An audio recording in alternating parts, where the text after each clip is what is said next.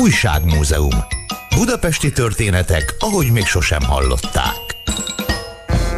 A vonalban Salendre, az Újságmúzeum Facebook oldalának alapító főszerkesztője. Szervusz, Endre! Endre, ez a sok történet, amiről hétről hétre mesélsz nekünk, ez mind ott kering a fejedben? Én azért elég komoly kutató munkát végeztem, és meg is jelent most már két könyvem. Az első, mi magyarok abban szerepelt. Rengeteg olyan magyar, akik kiskorban külföldre ment és kint világhírűek lettek.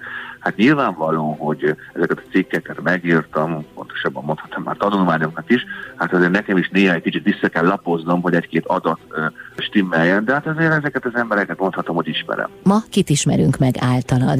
Ugye néhány héttel ezelőtt William Foxról beszéltünk, aki, aki ugye a Tolcsváról származott Tokajtól nem messze, és hát ugye van egy másik nagyon híres hollywoodi rendezőnk, George Cukor, akinek a neve azért valamelyes vagyok be itthon is ismert, de hát biztos van, aki azért nem is teljesen tisztában az életrajzával.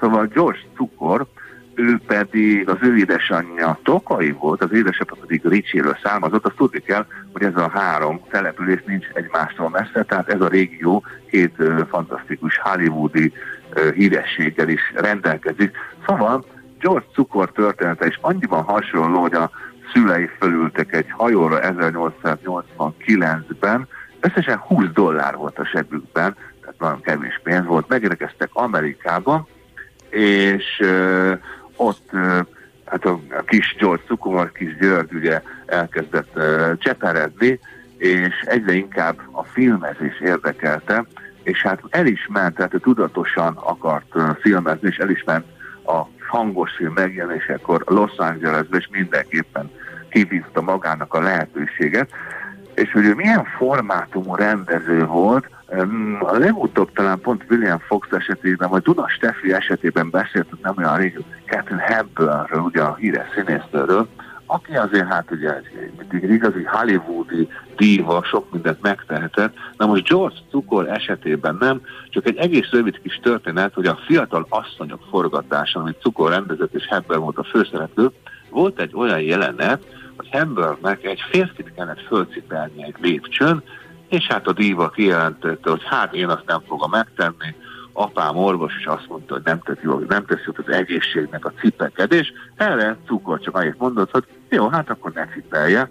Ennyiben maradtam. Hember annyira elszégyelte magát, hogy utána megcsinálta a jelenetet, sőt később azt mondta, hogy George Cukor nagyon nagy művész, azt szeretném, hogy mindig ilyen ember legyen a rendező, mert feltétlenül hiszem, hogy a film nem lehet nagyobb, mint a rendezője. Ez egy nagyon tökéletes megfogalmazás róla, és hát ugye tudjuk, hogy ő rendezte a Marcel Lady című klasszikust, ahol viszont nem Cathy Hepburn, hanem Audrey Hepburn volt a Audrey Hepburn volt az, aki varázsatosan játszott és megkapta az Oscar díjat.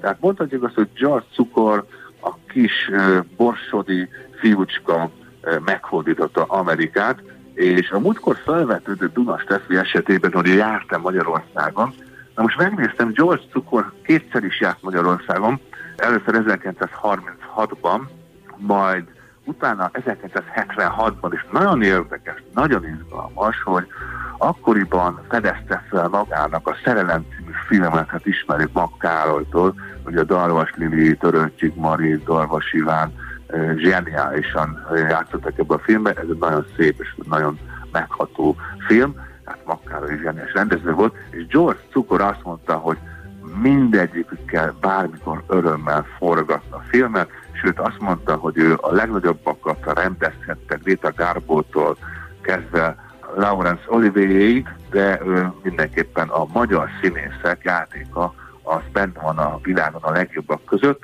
és akkor még egy nagyon érdekes gondolat, ugye a színészek esetében és de hát művészvilágban mindig a közönséggel való kapcsolat, hogy mire számíthat az ember, de George Cukor egyszer a következőt fogalmazta meg filmezéssel kapcsolatban. Régen és most sem tudjuk eldönteni, melyik filmről lesz siker, és melyik vérzik el és jut idő előtt a temetőbe, akkor ugyanis ennek eldöntésére hivatott a közönség épp oly ismereten ellenfelünk, mint volt fél évszázaddal ezelőtt. Ez szép. Endre, köszönöm szépen. Én köszönöm a lehetőséget. Salendre, az Újságmúzeum Facebook oldalának alapító főszerkesztője volt a vendégem itt az Intermedzóban.